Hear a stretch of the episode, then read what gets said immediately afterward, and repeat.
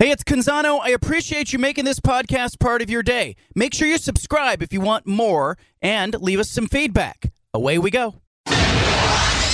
Initialize sequence. Welcome to the Baldcast, a production of John Canzano's Bald Faced Truth.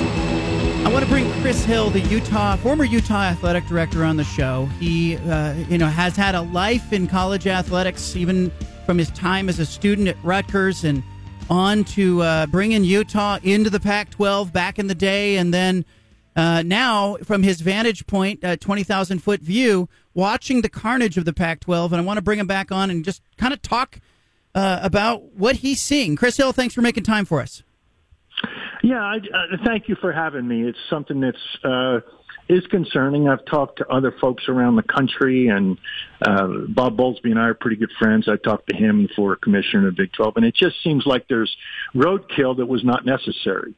You know, and the presidents are in charge, and they have to keep football whole financially. And you know, whether you, whether we agree or disagree, they did what they had to do to to financially take care of football because that's number one. You know, in terms of running the department, you need the money, right? And but also, I just wonder. There's presidents are there to help all students, you know, in their academic endeavors and their experience, and that's highfalutin. But the Pac-12 has those schools that are serious academic schools, and there's now 5,000 student athletes that are not in football that are disenfranchised. Uh, they may not admit it. There's also all the recruits. I mean, I have a neighbor whose kid's going to go to Cal next year, now wondering what am I doing. So there's that whole other group.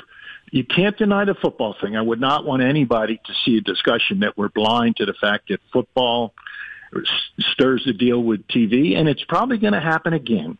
All right. So my concern is, did the presidents take the energy and the time, and I'm naive, okay, take the time to say, okay, let's stop a minute. We're going to take care of football. Is our other goal to leave everybody else in the Pac-12 and run the league that way? Did they take the time to do that? Did they, you know, the way it went so fast, they probably didn't have time. But is it over yet? No, not really. I mean, I just wish that the presidents, you know, from I'm talking Big Ten and um, Big Twelve. I wish the presidents would somehow get in a room with just a few other presidents from the other league, no commissioners, and talk about the strain it is on the other sports in the Pac-12 and is there a way? Because there's going to have to be. Otherwise, more and more non-revenue sports are going to be gone. Again, football is important. It runs the whole deal. But that it have to be roadkill along the way. So are, so are you saying, Chris, Chris, are you saying that, you know, what essentially Chip Kelly came out, you know, when all this second right. round of expansion or realignment happened, and he said, you know, we're different than other sports. Why not separate us, have football do our own thing? Are you saying maybe the Big Ten Conference, the Big 12 Conference takes the football programs, but the non revenue generating sports continue to compete in something resembling the Pac 12? And, and how does that work financially in your mind? Well, in my mind, now this is again idealistic. So let's say part of the Pac, uh, the Big 12 money was related to basketball. Well, even if you could leave basketball and just take the other sports because yeah. they don't get any money but let's even take basketball and say, okay, maybe basketball was part of this TV. Why don't we take a at a thirty million, take a three million dollar haircut, move all the sports back to the Pac-12, and with all those sports, figure out how to make up that three million dollars.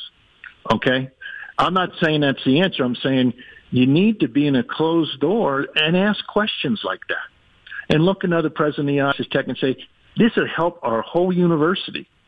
Mr. President or Miss President. And we got 55,000 great student, 55,000 great students that are disenfranchised for, we think, no real reason, you know? And the model has to somehow have, you know, it's going to get smaller for football, but the other sports, uh, they don't outplay football. I'm going to repeat myself a hundred times because I never want that to be a deal. But can't you do both at the same time? Can't you take football and spend some energy saying what is best for these folks. And you can't tell me that anybody thinks it's best for these folks for the Pac-12 Olympic sports go down the tube. Chris Hill is with us, uh, former athletic director at Utah. Uh, was there more than I think you were there 31 years? Is that right? Yeah, 31 years. 31 years. You hired coaches Rick Majerus, Urban Meyer, Ron McBride, Kyle Whittingham, and um, you built the you built the empire. And then you know they joined the Pac-10 and make it the Pac-12. Now you watch it get unwound. I mean, you were there in the Larry Scott era. How how frustrating does it feel to uh, to have been, I guess, pointed in this direction so many years ago, and now to see it end where it ends? Well, you know, I, I understand that some of this stuff has to happen. It's just the way it is, you know. But uh, it's really sad. It's hard to think about the coaches that you work with and how their travel plans are so good now. You go to the Bay Area, you can go on a Friday at women's basketball, get home Sunday night, or go Thursday, get home Sunday. I mean, it just makes all the sense. So it's really depressing for me in a way. I mean, depressing may be too strong because I don't have any skin in the game now. But it also is like are a lot of kids came to Utah because of the Pac-12. You know, not just athletes, but other students because we had that moniker. And I just hate to see us throw away those other, all the other sports that have tremendous meaning and regionalization is where it should be. University presidents, it seems like such a simple thing. Hey, why don't they think about it? You know how the university presidents think. Do you think those questions are asked behind closed doors, or are they listening to the consultants and it's just football, football, football that they think about, and you know, and and maybe they don't ask the question. Well, now's the time they could. You know, I mean, there's no, nothing's ever over. It's never over till it's over, from the great philosopher Yogi. And you know, I mean, you still could ask that question. But that's why I said if you get presidents in a room, just a few of them, and it's president to president, they cannot explain Maybe they don't feel that way, but if they do feel that their volleyball team is somewhat disenfranchised, and this is idealistic, can they talk to the volleyball that this other school at a place like Texas Tech and say, hey, can you see it our way? No money you're going to lose, but we're going to help these folks.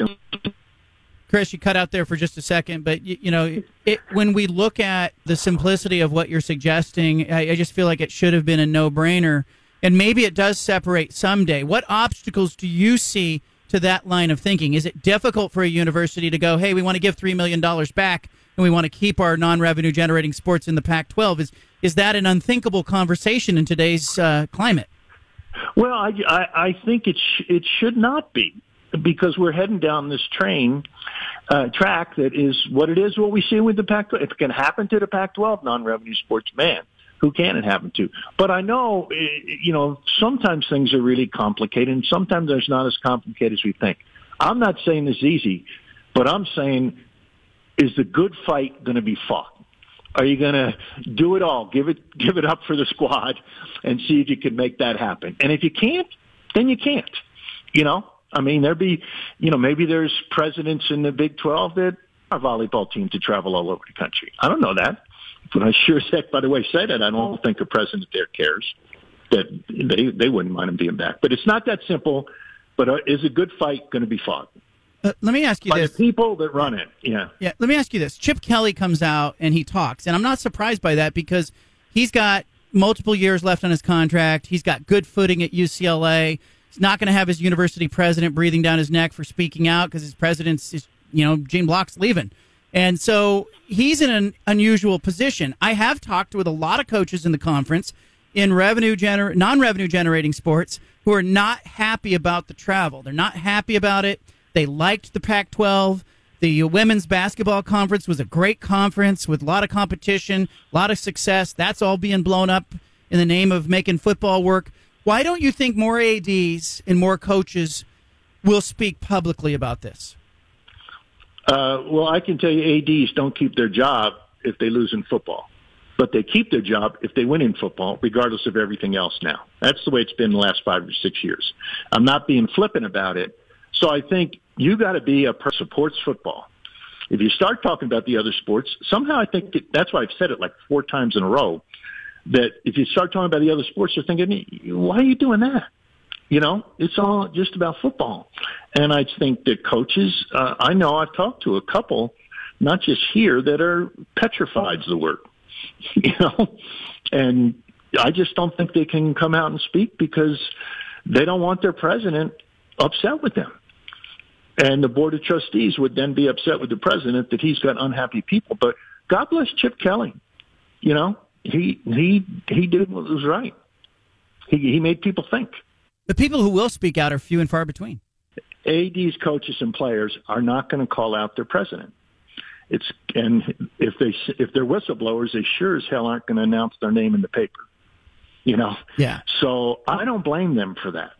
You know, because they just really are in such a precarious situation. So it's hard unless they're a superstar coach. You know. I keep thinking about that, and I think if you know if, if people don't speak up, and I'm glad you are but if people don't speak up and say, "Hey, why are we doing it the way we're doing it?" Nothing ever gets changed. Nothing gets thought about. There's no pressure created by anything other than television. And on that note, I got to ask you. Uh, you know, you, you probably foresaw the influence of television over the years. Now we're watching it not only drive kickoff times, but drive you know the uh, the fueling of conference affiliation. Um, is, is, this is there ever is it ever going to come back? Will this ever be unwound, or do you think this is just how, it is, Chris? I think it's how it is. I think football's going to continue to drive it. It's a very popular sport. Heck, I love watching football. And it's the one where the money's going in. And, but the ESPNs and the Foxes of the world are going to start to be more careful. And maybe it's in their best interest to have fewer leagues, you know? And who knows? But, but I don't see it going back. I don't see it going back. I, the only that's why I'm so thinking that with this thing with the Pac-12 right now, if it doesn't get addressed soon, then it, and if it can happen to Pac-12, it'll happen to anybody. Yeah, you you mentioned a couple of times that nothing's done until it's done. Give us an idea in that world because the perception is this is all done. Are you saying that there's a chance here if the Pac-12 got itself together and the non-revenue generating sports at the various universities got together that aside from football the Pac-12 could be rebuilt as you know the uh, the haven for the Olympic sports at those universities? Well, you know, I think it, I think it has to be part of the. You have to ask the presidents at the schools. Did you did you think about this? And they'll say, of course we did. But the point is, was there time spent in it? Would you consider back together, not for money, and it won't hurt your bottom line. But do you feel it's worth it to try to do that? You know, and if the question is, we've already done it, I guess they've already done it. If their answer is, yeah, maybe we should give it a shot. You know, if they've already done it, then they've done it. And do you think know, they have? Do you think they have? I. What do you think? I I think they I think they talked about football and nothing else. Well, I think it happened so fast that I don't know how a conversation about volleyball would get a second worth of, you know, interest. You know, that's yeah. why maybe you can go back and say, hey, what do you guys think now that we rushed through it? We love where we are in football. We understand it. And is there any consideration of the other sports? I'll give you this an- anecdotally, Chris, that my phone was ringing in the last two weeks during the radio show, and my text messages were blowing up from non football coaches at various Pac 12 universities who were checking in with me to try to find out what was happening. I know they weren't getting information on their own campuses. I don't think the ADs were talking with anything more than maybe the football coach and you know their university president and I think that circle was pretty closed on some on most of those schools if not all of them. Well, you know, it'd be suicide for an AD to speak up against this thing right now. It'd be suicide. You know? And uh you know, there's zero, zero motivation unless the people at the very, very top say, okay, let's take a breath. Let's just think about this without hurting the big picture. But I don't see that happening. And I understand that it's really closed at most universities. It's like, hey, we're not talking about this. Chris Hill, the former University of Utah athletic director, with us. Uh, before I cut you loose, uh, you know, I know that um, university presidents and executives and ads listen to this show, Chris, uh, make a make a pitch to them. If they're listening to the, your interview now, what would you ask of them if you're advocating on behalf of maybe those non those five thousand athletes that you mentioned on those campuses? Well, you know, first of all, I'd hope that they didn't think I'm getting working there, but part of the reality that is true. You know, you can't speak out. I just ask him to to to say to himself, and it's so idealistic of me, but I thought we can get in the Pac-12, so I'm idealistic. and that do they feel that they've done the best thing and fought the good fight for 5,000 non-football playing student athletes? Could they be in a better position than they are today? And will you down with a few other presidents from the Big 12, Big 12 without the commissioners and have that discussion? It has to happen on the presidential level, doesn't it? It, it needs to be the oh, presidents. Yeah, it can't be the commissioners in my mind. It just can't. Chris Hill, I appreciate you. Uh, you're candid. You're authentic. Uh, you're always welcome on the show. Thank you. Thanks for having me, John. Bye bye. Really strong stuff from Chris Hill. He's really got me thinking about it. I hope you think about it as well. Are the presidents and chancellors listening? Are the athletic directors who have been afraid to speak out and tell their presidents, hey, you know, it really works for football, moving to the Big Ten or moving to the Big 12. It doesn't work for women's basketball and golf and tennis. It doesn't work. It doesn't work for baseball. It doesn't work in so many ways. Uh, they'll go along with it because that's where the money's buried. But could they unwind these deals and remove just football? Hey, football program's going to go play. How much money do we give back to the TV partners? And allow the non-revenue generating sports to, uh, you know, let them let them take that ambitious let's sell candy bars door to door tactic with the Apple deal in the Pac-12 conference. Would would women's basketball fans sign on for that? Would baseball fans sign on for that? I'd sure like to see it. Good stuff from Chris Hill. Leave it here. NBA releasing the schedule today, including the mid-season tournament, much anticipated mid-season tournament. Blazers stuck with the Jazz, the Suns, the Lakers, and the Grizzlies in their pool. They will not get out of that pool, Stephen. That is my bold take for the day. They will not advance out of that pool. I don't feel like I'm out on a limb there. They are uh, they are the bottom feeder in that pool. My question for you, Stephen, is as the schedule came out, I was left wondering how many games Damian Lillard will play in a Blazers uniform this season. If I was fashioning a poll question, which I may be doing as you're answering this question, um, how many games would you set the over under for Lillard to actually be in a Blazers uniform and play a minute? That's a good question. Um, if I was setting the line, let me let me look at let me count this games here. I would say 25 and a half because I, I do think right now it seems as if Dame is going to be in a Trailblazers uniform when the season starts. Now, I may be wrong. Mm-hmm. He may be traded tomorrow. He may be traded today. But right now, it seems like with everything that's been said, seems like the Blazers aren't going to just give him up to the Heat for what the Heat have offered right now. I can't I can't imagine the Heat making some type of deal where they're going to get more assets and then get Dame. So I think Dame starts with the Blazers, and I mm. think he gets through November. And then you look at December, right around when that in-season tournament starts and you look at wherever the Heat are, if the Heat are struggling a little bit or you know they just need a change and they feel like Dame has answered, that's when they really get aggressive and they try to make their offer um, up a little bit more. And then at that point, we have seen some of their players, Jaime Jaquez Jr., see how he performs in the NBA. Maybe he boosts his value a little bit. I think around December, that's when the trade talk really starts going. Um, so I think right around there is where you know right around Christmas time that's when the Heat would really get aggressive with trying to make that trade. Yeah, you think uh, heading into the uh, February trade deadline, I guess, would be the big thing. the The regular season starts October twenty fourth. Then the in season tournament comes pretty quickly, November third to December 9th. Then comes the All Star break in February. Regular season ends uh, April fourteenth. Then comes the play in tournament. Like if you were just getting out of a coma, and you were like, "Wait a minute, in season tournament, play in tournament." You know, like it. You know, all these dudes are they getting it right? Do you like that the NBA's tinkering around a little bit? I mean, I I get I like the I like the play-in tournament. I think that's fun. I think that's a good idea to have ten teams in. I'm still waiting to, to grade out this in-season tournament. I don't quite fully get what the players are incentivized to get out of it, and I know that they get you know two hundred thousand dollars for every winner. Um, if they win the tournament, every player on the team gets two hundred thousand dollars, and mm-hmm. so forth. If they get to the semifinals, you get a cut as well.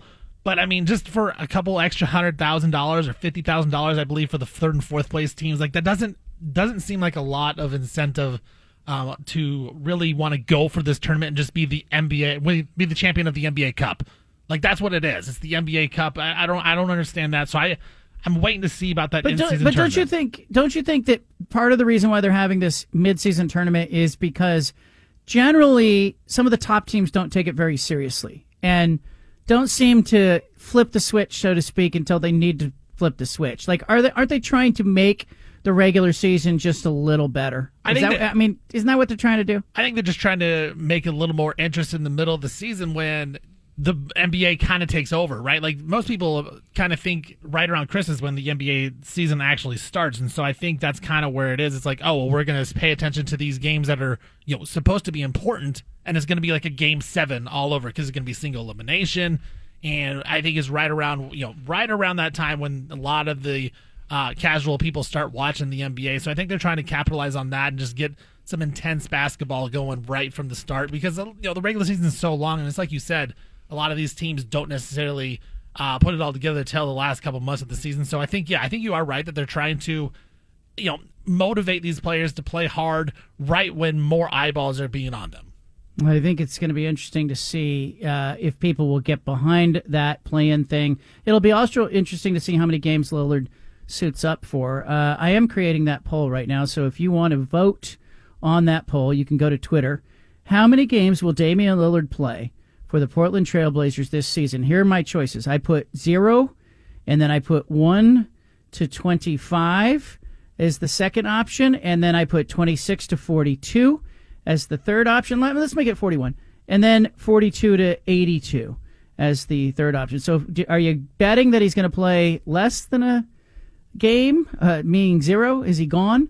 Yeah, uh, 1 to 25 games, um, uh, 26 to 41 games, or 42 to 82 regular season games. So there you go. How many regular season games will Damian Lillard play for the Blazers? Now, what do you think is going to win? by uh, by uh, you know let's just say an hour from now when I check back in. What will be the leading vote getter in your mind? Will it be zero, one to 25, 26 to 41, or 42 to 82? I think 26 to 41 will win. And you know, the thing about that is is that's the least amount of games. Like it's only 15 games a margin you're giving yourself, but I really think that's right when the teams like the Heat are going to be going after him because that you in basketball especially, you need to get you know cohesion with your roster. And when Dame comes into the Heat or whoever team he goes to, he's going to demand the ball a lot, as he should. He's a top 75 player of all time, and you got to get that worked out. You got to get the kinks worked out. So that gives you you know 50, 60 games to get used to one another. You don't want to wait till the very end, right for the trade deadline. I think that's just we've seen that it does. It's hard to implement a star player onto your team. So I think you give yourself a couple months, give yourself 50, 60 games to figure it out going into the playoffs. So I I, I would vote 26 to 41. Uh, Media Day will uh, will approach here coming up in probably September. They usually hold it about the third week of September. If Lillard's still in uniform, what what does he have to say? What what do Blazer fans need to hear from him if he's still in a Blazers uniform and he has to sit up there and he has to talk to media and answer questions? You know, he can't pull a Coach Prime and say, "Oh, I'm not going to make it." He's got to face the music. Uh, you know, and here we are, probably five weeks away from Media Day for the Blazers. What does Lillard need to say on Media Day? I think he just needs to say, you know what, I'm under contract. I'm going to show up. I'm going to do my job. I'm going to play hard. And, you know, I love the city of Portland and hopefully things work out, but I'm under contract. So I'm going to do what my contract says and I'm going to come out and play hard every single night. And I, I think that's really all you, I would ask for out of Dame because, you know what, he, he's put himself in this spot where it seems like he wants out of Portland, which is fine. And uh, we understand that. But at the same time, like you are under contract, and you know if you sit out, I think it's a bad look for Dame. So I think he just has to reiterate, like you know what, I signed this contract with the Portland Trail Blazers. I need to come out and play, you know, as much as I can until the Blazers trade me. But I, you know, he's not going to say that. He'll just say, you know what, as long as I'm under contract, I'll be out there giving it my all, and I think that's all I can ask for. How many regular season games will Damian Lillard play for the Trailblazers this season? The poll's out. It's on uh, Twitter at John Canzano BFT. Early returns, way too early returns, very even. Uh, as Zero's getting some getting getting some percentage, uh, you know, getting some votes.